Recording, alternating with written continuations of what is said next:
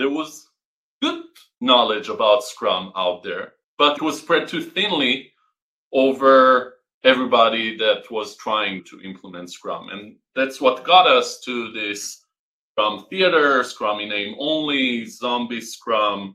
That is actually what people hate right now.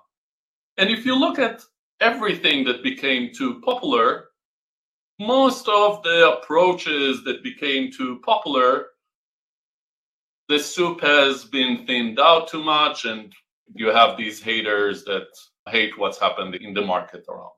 Whether that's SAFe, whether that's OKRs these days, every one of these approaches suffers from this. The approaches that don't have too many haters are the approaches that didn't really catch fire which I think is, by the way, why there aren't that many haters for extreme programming because it didn't catch fire. There's less people that are just doing extreme programming because it's the popular thing to do. Welcome to Dreams with Deadlines, a podcast by Quantive. We talk about bringing strategy, teams, and data together to drive better business outcomes. I'm your host, Jenny Harold. This episode is about the role of OKRs, objectives and key results, in business agility, particularly in the context of private equity, and how to effectively implement OKRs in organizations.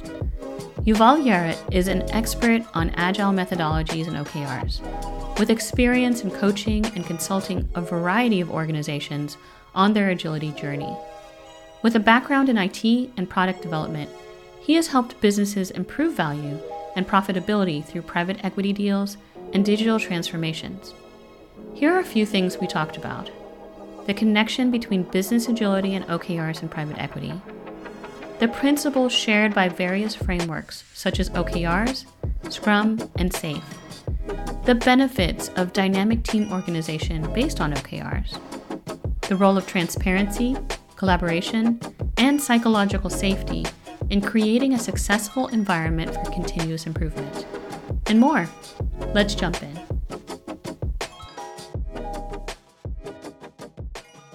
So, today I'm really excited because I get to talk with somebody who has a lot of experience with Scrum, really driving agility home. Yuval, thank you so much for being on Dreams with Deadline. It's really great to have you here.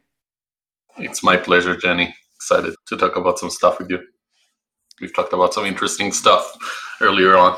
For sure. Let's start with the interesting stuff. At least for me, it's like kind of an origin story, really short history on how you arrived at being an expert on Scrum, OKRs, agility, and the things that you do today.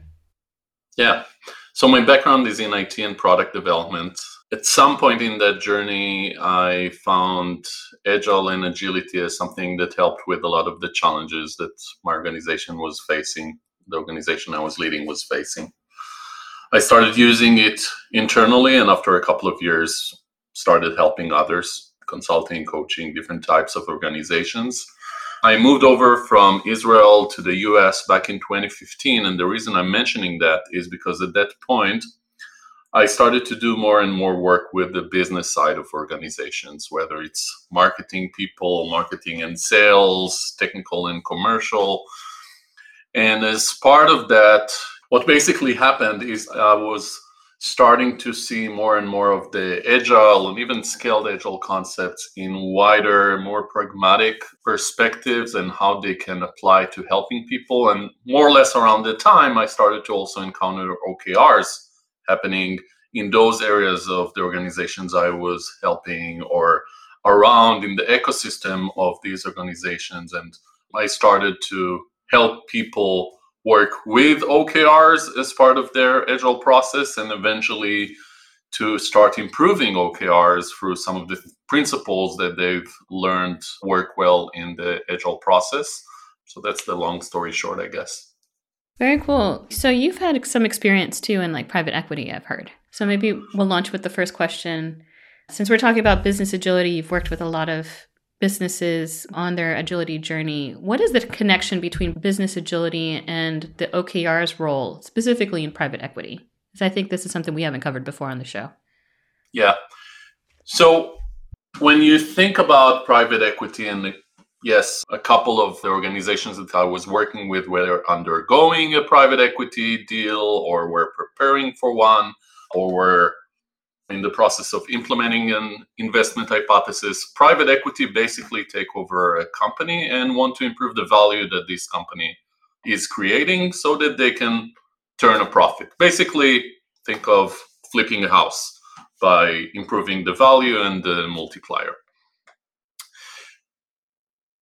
So when you look at what's the role of OKRs and business agility there, OKRs can be used as an alignment framework to make sure that the entire portfolio company, that's what's company called in the private equity portfolio, the portfolio company has a certain set of goals and North Star that it's trying to achieve. OKRs are often used to align everybody in the organization around these goals. So, what's the qualitative objective and what are key metrics? Where are we trying to move the needle on? What would be the key results that we're looking for? How does that connect to business agility? So, what you recognize when you look at all of the environments where I've been involved and other environments based on conversations I've had with people in the private equity, growth equity world is there's a lot of uncertainty. They call it an investment hypothesis because it is an hypothesis about how we might be able to create value. But we don't know for sure how will we go about creating that value and will reality shift on us as we're trying to create that value which means we need some way to both align on what outcomes do we want to create and what metrics will we use to know that we're in the right direction but also keep it open to learning about what works, what doesn't work, and adjusting course along the way, which in a way is what business agility is about. Business agility is about the business being agile, being nimble, responsive to what's going on around it, to what's going on as we're trying to implement change in the organization, inspecting and adapting based on the actual results of what we're trying to change. Business agility can refer to moving faster when building products. That's the classic place where Agile applies, but it can also apply to an organization that is trying, for example, to move from on prem perpetual licensing to software as a service. Most private equity investors, growth equity investors, they a lot of them look at companies that sell things using perpetual licenses and they prefer to have ongoing continuous revenue stream. So that's a very common playbook move. There are a lot of clear things you need to do, but there are a lot of surprises along the way on what works, what doesn't work. It's like throwing goo at the wall and seeing what sticks, what doesn't stick, and adjusting course as needed. So you could apply agility to the process of finding what's the right way to reshape your go to market strategy? What's the right way to work with partners? What's the right way to shape the bundle of your product? All of these things are things you could apply agility to. Thanks for that. So, would it be fair to say then, really, OKRs can be used by any business, but the particular angle for private equity, to your point, is how do we take this business that has promise but may not be performing and is profitable and applying management practices to help them get there, given the fact that the state of play and the environment around it, as with any other business, is unknowable and ever shifting. Okay. So then it brings me to the next question.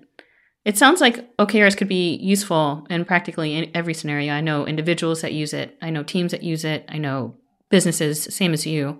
When are they useless? Mm. The way I think about it these days is when you're working in the business, when you're operating a process, when you're just managing the whirlwind of day-to-day work that needs to happen, you don't necessarily need an OKR. You you should be monitoring a KPI. You should be keeping a healthy business. But if, for example, we're an airline doesn't need an OKR to run their day-to-day business. They don't need an OKR to manage the the call center. They might need an OKR if they want to shift dramatically or significantly from one direction to the other. Yeah, I think I agree with that. Like the classic example I think of is low cost carriers, where they changed the model entirely and some of those processes needed to change.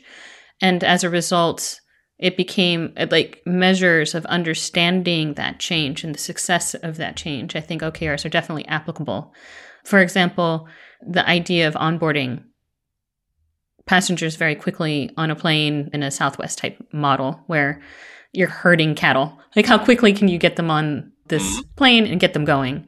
And I think they rocked the industry as a result. And we have a bunch of low cost carriers here in Europe, like EasyJet and Ryanair, that have a very similar practice. And now it's become common. And so KPIs make sense in that environment for sure when are they most useful? Maybe you have some examples of uh, engagements that you've had with customers or clients where it's like, I started with here, like kind of the Drake rap song, started from the bottom, now we're here.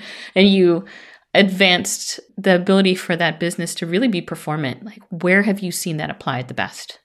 Yeah, we can actually take that span between working in the business, that's where the KPIs are useful, OKRs won't be useful. But if we take it to the other extreme, working on the business, developing new capabilities at the business level, the boarding process at Southwest is one great example. Those are areas where OKRs are useful because what happens in those areas is there's a lot of uncertainty there's a lot of uncertainty and there's a need for ambition and there's a need for leveraging unleashing people's potential. That's what okrs are for. They're an alignment framework. Why do we need alignment? Because we want people to work in a direction towards a mission that is important to us but we don't need we don't want to and we don't need to and it would be a huge mistake to micromanage what people do to tell them exactly what to do in order to try to achieve those goals.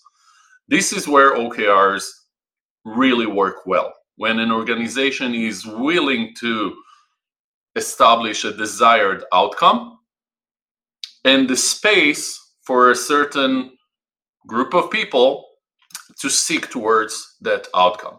I remember working with a presentation tool company called Prezi a couple of years ago and they had a very OKR friendly way of managing the work in the organization. So they were set out around KPI teams.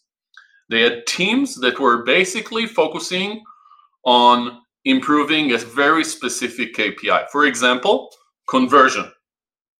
So they had a reasonable level of conversion, but in order to achieve their business goals, since they were a freemium software as a service company, they needed to convert more people. So they set up a team that had everybody that's needed, that was needed to move the needle on conversion. That was data science people that did analytics, developers, product people, user experience, marketers, even finance people. Each team had a different focus, and every couple of months, they moved around the teams. They changed the teams. Why would they change the teams? Because maybe they've reached where they needed to be from a conversion perspective. So it made sense to look at okay, what are our objectives right now? What are our OKRs right now? Let's create the teams that are organized around what we want to focus on as an organization. That's a very mature way to implement OKRs. You need the ability to shuffle dynamically your organization and create teams that are actually focused on what's most important to us. Yeah, I think both you and I are probably biased here because OKRs are part of a, a, really big part of what we do day to day, how we help other businesses and business leaders and managers really get the outcomes that they're looking for. From your perspective, what are frameworks out there that you think are better than OKR or Scrum? Have you encountered them? I haven't encountered anything that is better, but I don't think that's because OKRs are so great as a framework or Scrum is so great as a framework. You could probably define better frameworks, but what I find in my work is that that's not the lever that would bring the most impact to organizations. I find that most organizations don't get anywhere close to the potential of the frameworks that they're using, whether those frameworks are OKRs, Scrum, SAFe, whatever. Even people trying to use Spotify's approach for how to organize their organization. All of these models are useful. They share much more than what internally under the surface of the iceberg. All of these frameworks share a lot of principles amongst them. And most people stay above the surface they don't get anywhere close to getting the value and getting even an understanding, to be honest, of these frameworks. Most people look at OKRs, they look at the format of an objective and key result. They barely get to the point that they can form reasonable OKRs, but that's not the point. The point is the alignment. The point is the focus, not to have too many OKRs. The point is to talk about outcomes rather than specify outputs the point is not to strictly cascade across the organization, but use OKRs at the company level to inform the planning work that other teams do. The point is not to tell people what they can achieve, not to tell people what their KRs should be, but to have them share their intent of what they think is realistic and to have conversations around. That's the beauty and the magic of OKRs there's similar magic in Scrum, in SAFe, in whatever approach that you use. If you disregard those principles, you're not really going to get the value. So, looking at, I don't know, the new buzzword is NCT, whatever, narratives, okay, fine. They're probably useful, but most likely what you'll see is organizations that struggle to implement, to get value out of OKRs they go and try to do NCTs. They don't really understand NCTs in depth either, and they don't really get the value. They just move to the next shiny thing because it's hard to really do any of these frameworks well. The frameworks done well actually show you a mirror of, you know what? To get in good shape, it's not just about choosing a diet method, it's actually following it. And by just moving to a different way to diet, and buying a new book or a new app on your phone, you're not gonna get in better shape. It's not through buying a Peloton that you get in shape. It's through actually doing the exercise that you get in shape. I saw someone post somewhere, I don't remember who, so forgive me for lack of attribution, human out there. If you want to get good at OKRs, you got to do OKRs. If you want to get good at Scrum, you got to do Scrum. If you want to lose weight, you gotta not eat the chocolate cake at one sitting and call that your calories for the day. Like you have to abide by the principles of healthy living, right? In the same way for these frameworks. Okay. One, so, one, one attribution there. A yeah, please. People should probably take a look at. Ron Jeffries, one of the Agile Manifesto signatories and one of the right. creators of Extreme Programming, and a Scrum trainer. He wrote an article a while ago, back in 2006, mm. right along the time that I learned about Scrum the first time for the first time. He wrote an article called "We Tried Baseball and It Didn't Work," and that article really goes through this process of you want to do Scrum, do Scrum. You want to do baseball, but without all of the important things, the fun things about baseball. Don't be surprised that it's not really working. So I, I recommend it. I'll send you the link. Yeah, I appreciate that. That's awesome. So for those who don't get to hang out with Yuval and I on the regular, I just found out that Yuval taught with the Scrum folks professional agile leadership, evidence based management training. Check it out. And so clearly, Yuval, you're in it to win it with Scrum. Because we haven't necessarily, maybe some organizations have scratched the surface of what it can do and how it can really help businesses achieve a level of agility that they want and seems to be very difficult to get. What makes Scrum so great from your experience having seen it applied in different environments and organizations? Because there are some haters out there, and we're going to talk about the haters in a bit, but what makes it great? Yeah. So the thing about Scrum is that it's a relatively simple and lightweight framework that's really laser focused on achieving empiricism. That's laser focused on choosing one area that you want to make progress on, an area where there's a lot of uncertainty around how to reach. We talked about business agility earlier. Environments where we don't know exactly what's the solution to that problem, so we cannot come up with the path forward from the get go, define everything up front, and execute. When that doesn't work, Scrum provides a great way to, to move forward, to try something and adjust course as needed. Its structure is pretty simple. Select a slice of things that you're gonna try, run a short sprint where you'll try to create an increment that will provide some transparency that you'll be able to inspect and adjust course as needed. There are a couple of accountabilities of that, that make make it easier for an organization to shape the conversations around what's important, why are we doing it? That's the role of the product owner.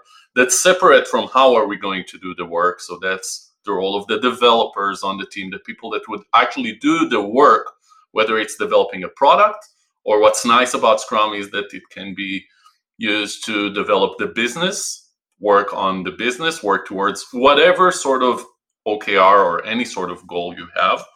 It's just a concept of we get the right people into the room they spend a time boxed amount of time to try to build some increment that we could actually see if it's useful or not, and we can inspect and adapt using a certain set of events that shape these conversations. But again, it's very lightweight. That's what I like about Scrum. It doesn't tell you everything that you need to do, it tells you the minimum things that would probably work for you. And for organizations that have no idea how to tackle uncertainty and how to work in an environment of volatility and ambiguity, it provides a great example of how to structure your organization, how to structure your conversations, how to create a rhythm of making progress in an environment of uncertainty. I can't count the number of times that business leaders like to talk about the rhythm of the business. So that probably sounds beautiful to some folks out there listening on the show. To that point, it's interesting. I was talking to a bunch of my colleagues recently on the marketing team. Like, imagine starting with a blank sheet first thing in the morning and challenging the team to launch an ABM campaign in a day. Like, that could be a goal. And the amount of creativity by having the right people in the room with the right idea of the outcome, a very clear, defined outcome, which is we want to get a campaign out there. What can we do? Selecting target accounts, selecting the positioning, creating copy for a landing page, shipping it, having outbound cadences rolled out, creating ads on LinkedIn or Facebook, building custom audiences to launch it. Like the amount of stuff so that you can get some strategic accounts going and an ABM motion going. Like totally could see this applicable in other environments like marketing as an example as a function. So here's the thing though, right? Yuval you and I see this on LinkedIn. We read about it on the social medias. If Scrum is so great, then why do why are there so many haters? There's so many haters out there that are just like, oh, it's so outdated. It's too heavyweight. Even though you just said, Jenny, Scrum, in its essence, is very lightweight. Why are there haters? What happened to this? Yeah, I think the root cause is that Scrum became very successful. After the Agile Manifesto was created back in 2001, Ken and Jeff created the Scrum Alliance and the certification around Scrum, the certified Scrum Master, and it basically spread like wildfire to the point that a couple of years later, a lot of people were trying to do Scrum. A lot of people that were classic traditional project managers were jumping on board. Hell, even PMI now has an agile training that talks about Scrum. But a lot of these people didn't really get the essence of Scrum. They saw Scrum as just a different shape or form of the traditional project management approaches that they were using. They weren't applying the heart of Scrum.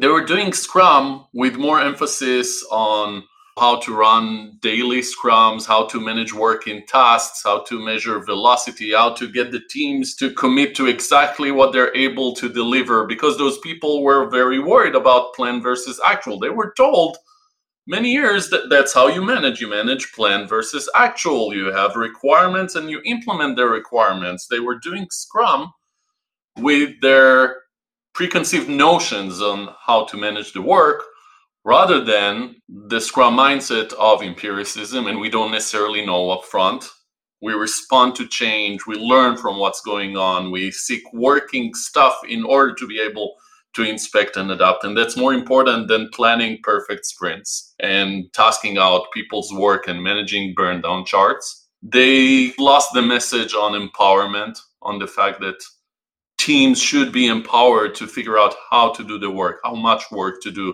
how to achieve goals and they should be empowered to actually inspect and adapt even during sprints to achieve stuff.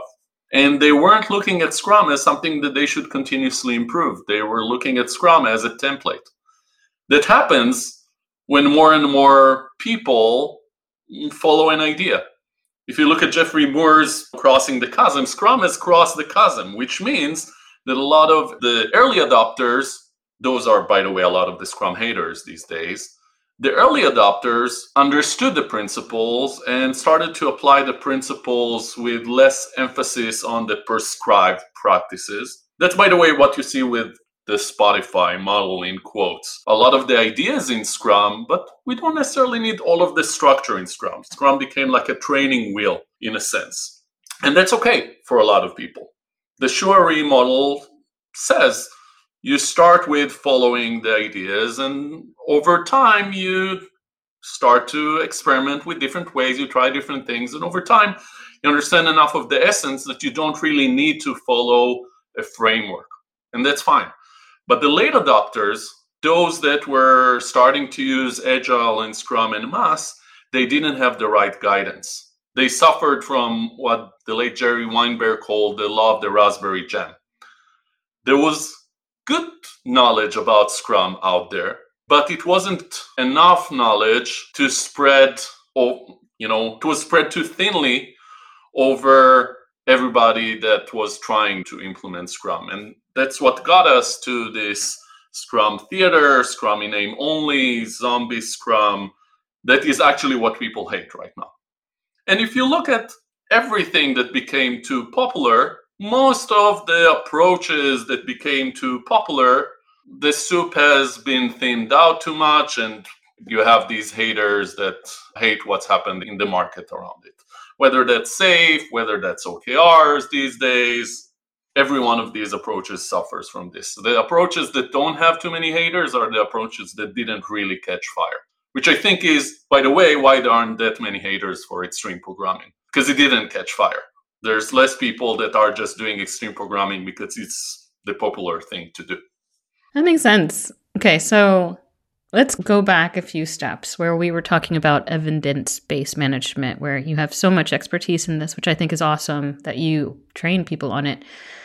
How does evidence based management fit into OKRs? How are they a complement? Maybe you can demystify this for some folks out there.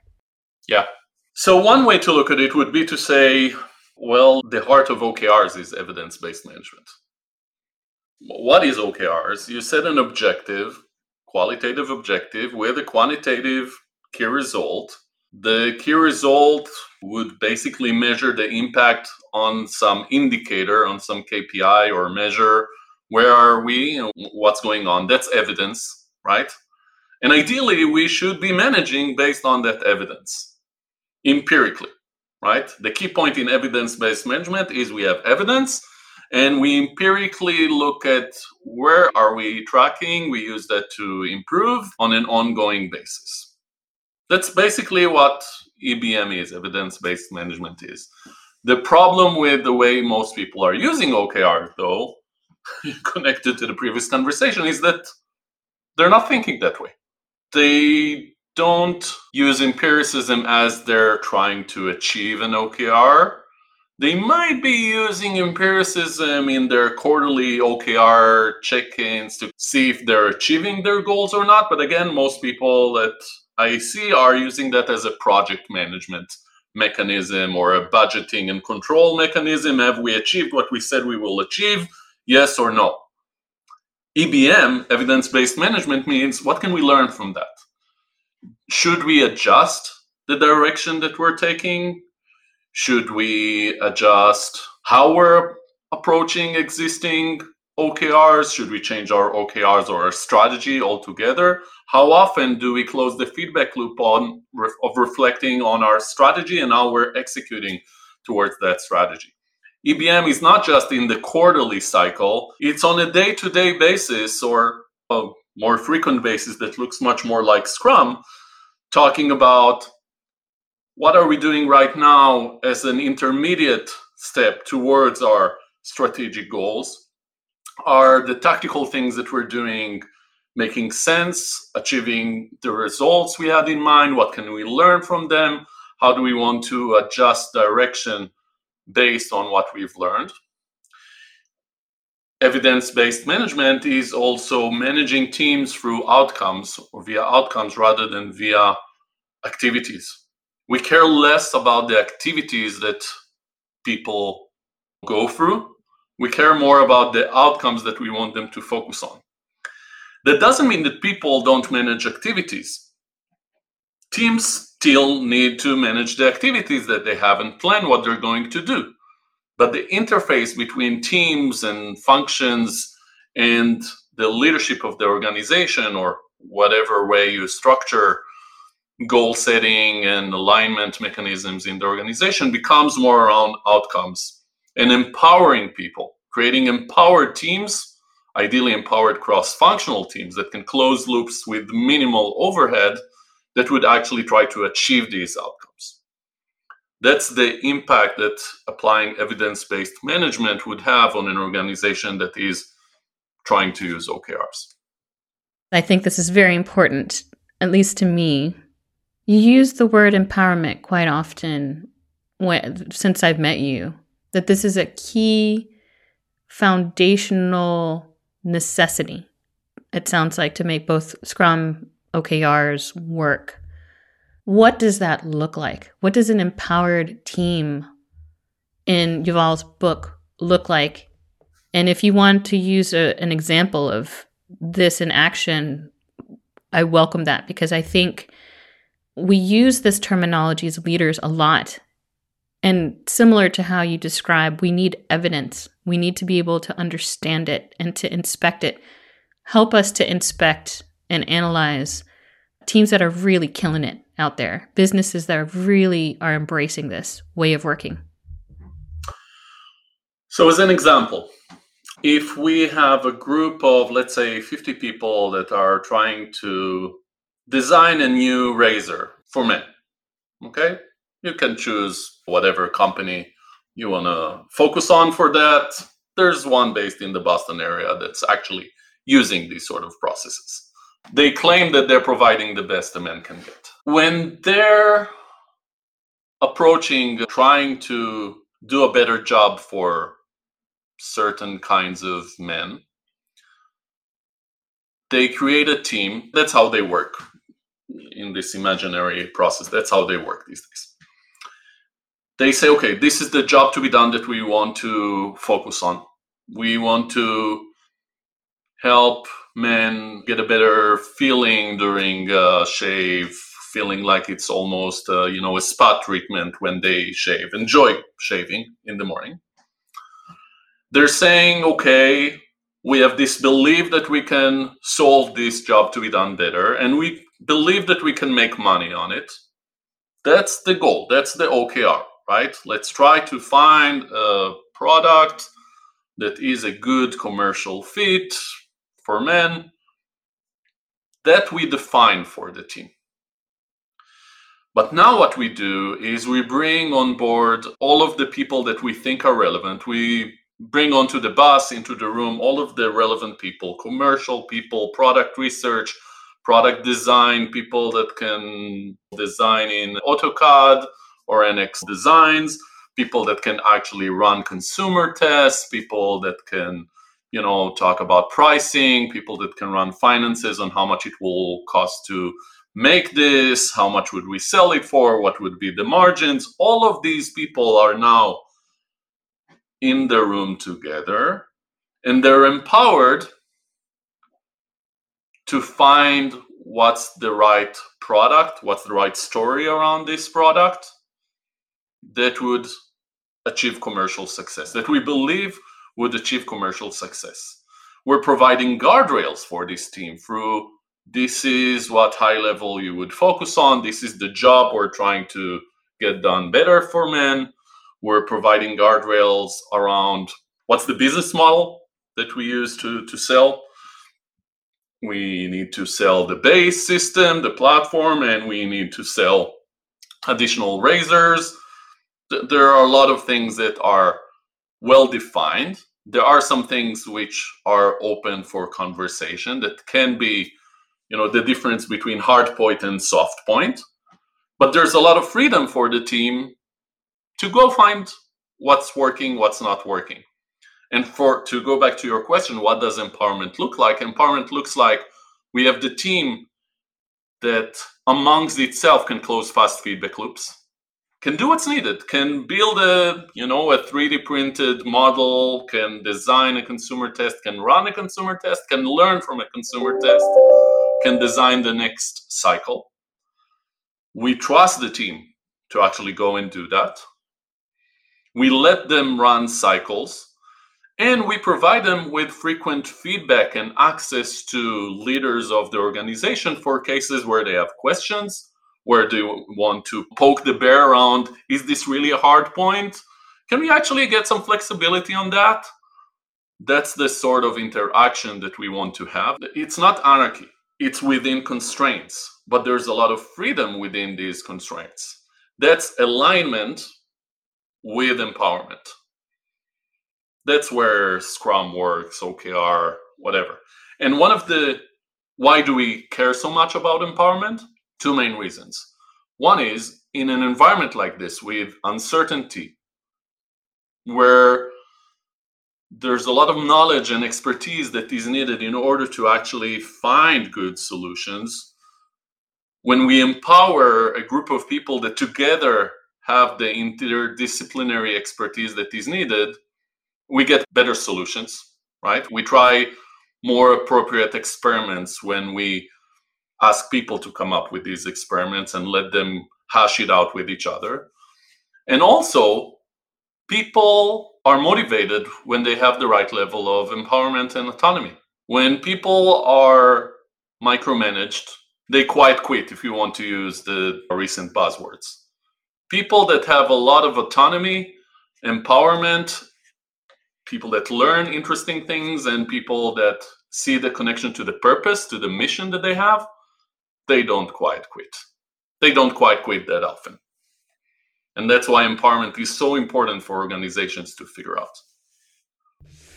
Yeah, it's interesting. So I was interviewing a wonderful woman once, and she gave an example very similar to what you're talking about here with razors, where um, imagine you work for a company that creates potato chips.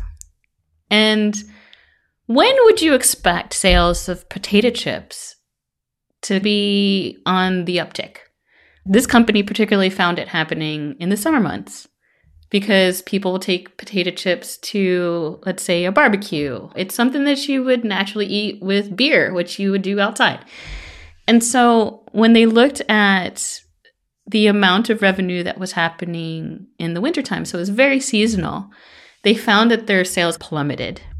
So they asked their team, they're like, okay, what can we do to sustain revenue through the seasons? Particularly, let's look at the winter months where you're going to be eating roast or things that are traditionally done at home. You're curled in, you're drinking tea, you're drinking hot chocolate.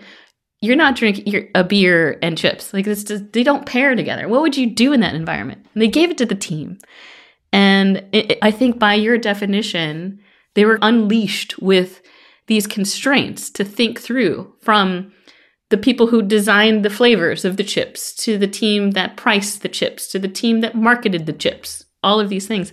And they came up with this novel solution of what if we made chips sweet, which they're traditionally savory, right? We think of salty things when we think of potato chips.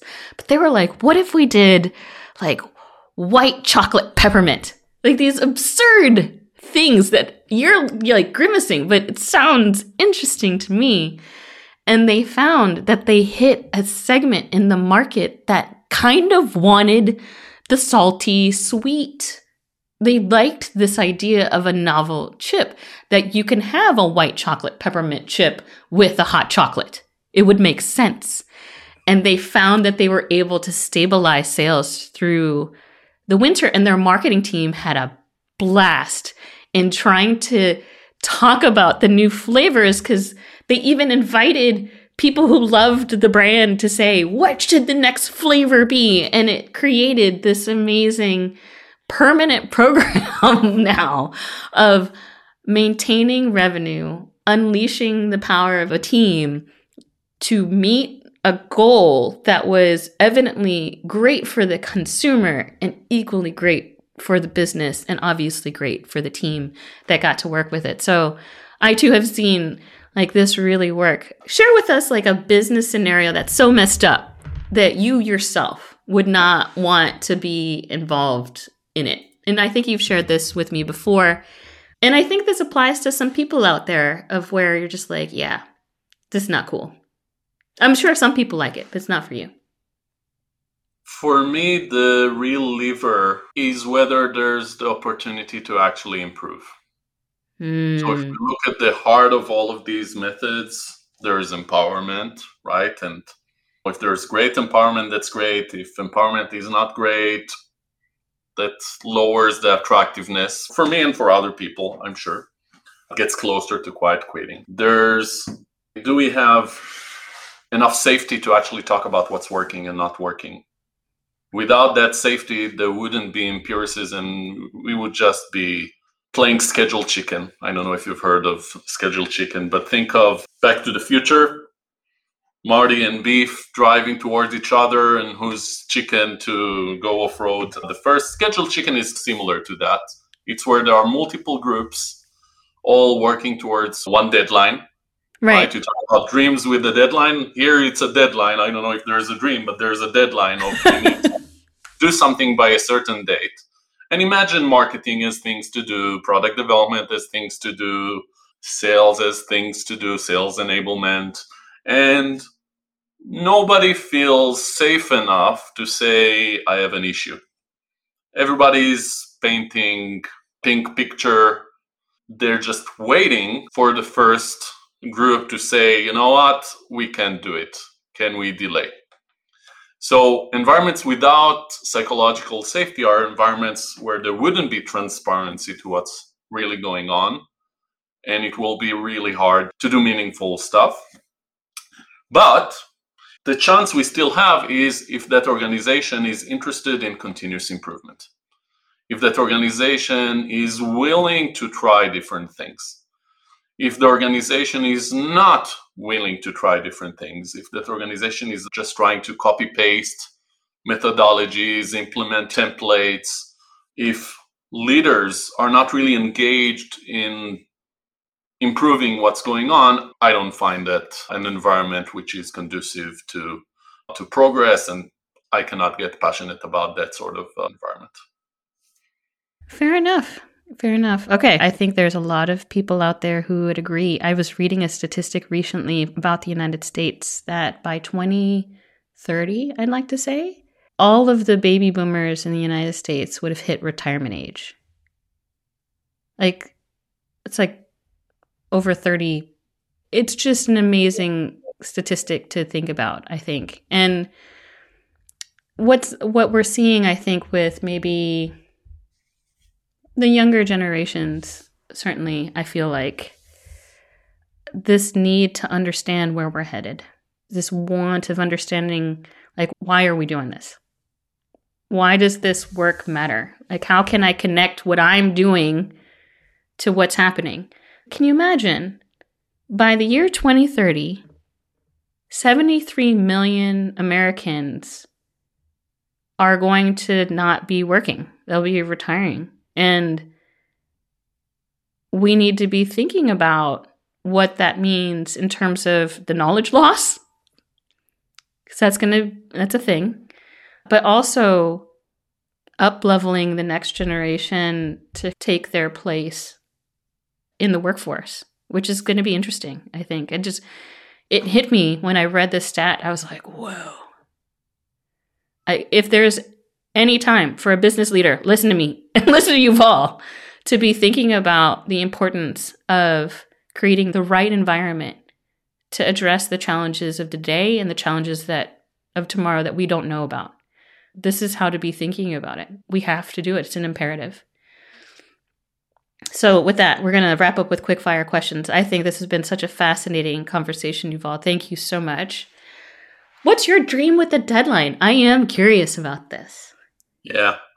So, I think it's very close to what you were just talking about. It really resonates for me. My dream is to help organizations create these environments for people, have an impact on how work looks like in organizations in the US and globally. The deadline or KR for that, the result is work with a couple of companies that would guide the way, that would provide more clarity on how do we actually do all of these things, provide even more case studies than we have right now in the next couple of years.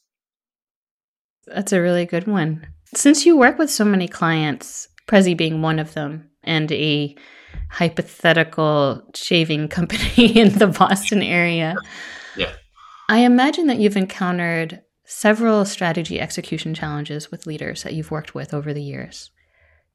Can you share with us like an example of one where you were like, wow, this is a meaty strategy execution challenge? And how did they overcome it? Yeah.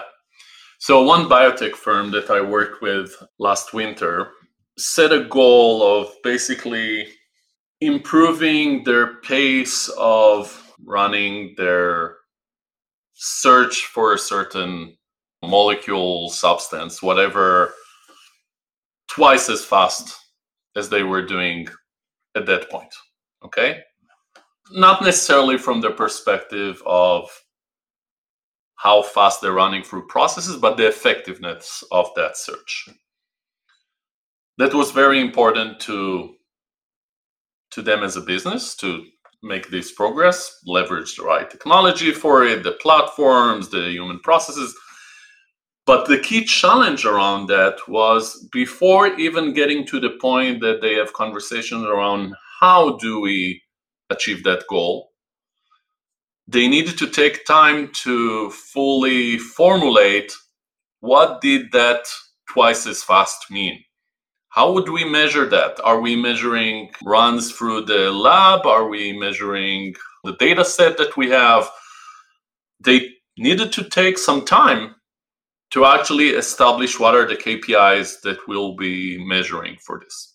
And I think this is pretty representative to a lot of conversations I have with organizations. Even the class that you mentioned that I ran earlier today, one of the realizations we've had is it's so hard sometimes to define exactly what we're looking for in terms of outcome and what are the KPIs. It's so tempting to jump into execution, into activities, into what are we going to do, that organizations don't really insist on establishing outcomes. And when you don't establish outcomes, everything gets broken. People don't necessarily take the right actions. People are not inspired by the mission because they're told what to do, they're not told why. They don't have enough space to play around with what could actually accomplish the mission. This isn't anything new, by the way.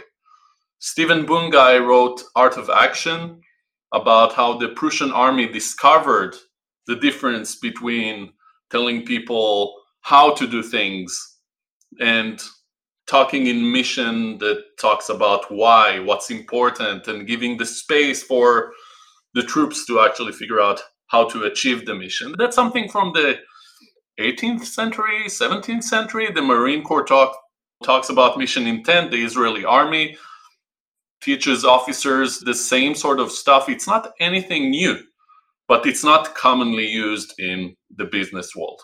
Not as common as it could be. That's a shame, but hopefully with this episode we're changing things. Maybe. Um, a little bit. so almost there. What advice would you give people who are just starting out in their OKR journey? I think there's a lot of advice that we talked about today, kind of principles to to focus on. That would probably be my advice. Make sure you understand why you're using OKRs. Make sure everybody understands why you're using OKRs. Make sure that you do OKRs with the heart of it, with empiricism, with empowerment, maybe look at evidence-based management as a concrete framework of principles and practices that can inform OKRs. One last thing that might help is uh, I wrote an article recently called "Fixing Your OKRs" that talks about these these principles. So my advice would be maybe read that and assess where you are on these issues and try some of the suggestions there. Helpful. Thank you so much. And then we're about to wrap it up. What's top of mind for you these days? Helping people do OKRs more effectively, using OKRs to have the conversations about empiricism, about empowerment, about designing your organization with better both use better operating systems for the organization, better ways to organize teams around mission and strategy for organizations beyond just the product development organization. So that's what I'm focusing on helping companies work on helping leadership teams work on their company rather than just work in the company. I couldn't think of a better way to spend your time given how much time we spend in work that you get to spend it helping people connect with the purpose, meaning, and the value of what they spend all of those hours doing. So, thank you for the work that you do. Thank you for being on the show, Yuval. It's been an absolute pleasure having you here. The pleasure was all mine, Jenny. Always fun to chat. That's it for this episode. Dreams with Deadlines is produced by Quantive. You can find show notes and transcripts on our website, quantive.com slash resources slash podcasts. If you have a specific question, email us at dreamswithdeadlines at quantive.com and your question might be answered on the show. Thanks for listening and see you next time.